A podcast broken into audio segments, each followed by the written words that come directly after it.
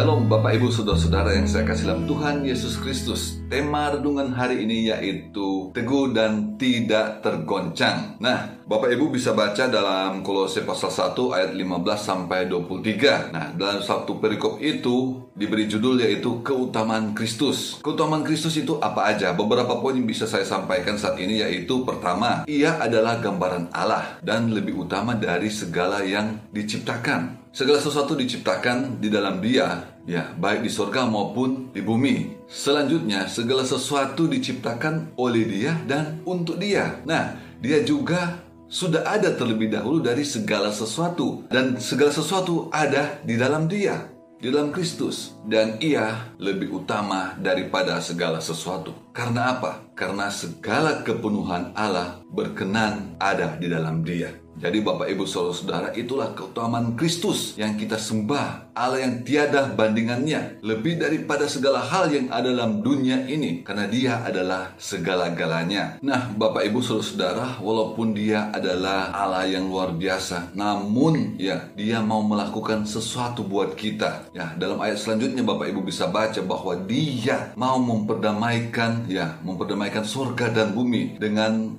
memberikan darahnya sebagai perdamaian kita dengan Allah sehingga kita ini bisa menjadi kudus, tak bercela dan tak bercacat di hadapannya. Walaupun sebagai manusia layak dihukum, sebagai manusia kita layak menerima penghukuman dari Tuhan. Tapi karena Tuhan itu luar biasa, kasihnya, kebaikannya yang tiada bandingannya, dia dia mau untuk memperdamaikan kita dengan Allah dengan memberikan nyawanya, yaitu darahnya. Jadi Bapak Ibu, kita sudah lihat bagaimana gambaran Kristus yang melebihi dari segalanya dan tidak bisa dibandingkan dengan apa pun juga. Artinya Kristus itu tiada bandingannya. Sebab itu kita harus tetap teguh, kuat, tak tergoncangkan dari pengharapan Injil yang telah kita dengar dan telah kita terima. Jadi Bapak Ibu, Saudara-saudara, janganlah kita mudah tergoda dengan melakukan hal-hal yang jahat, yang tidak kudus dan mendukakan Roh Kudus yang ada dalam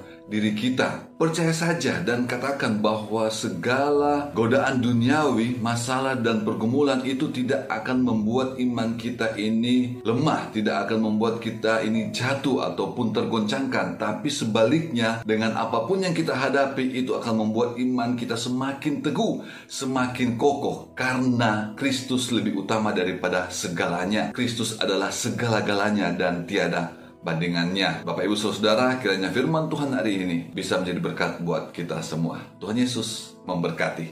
Amin.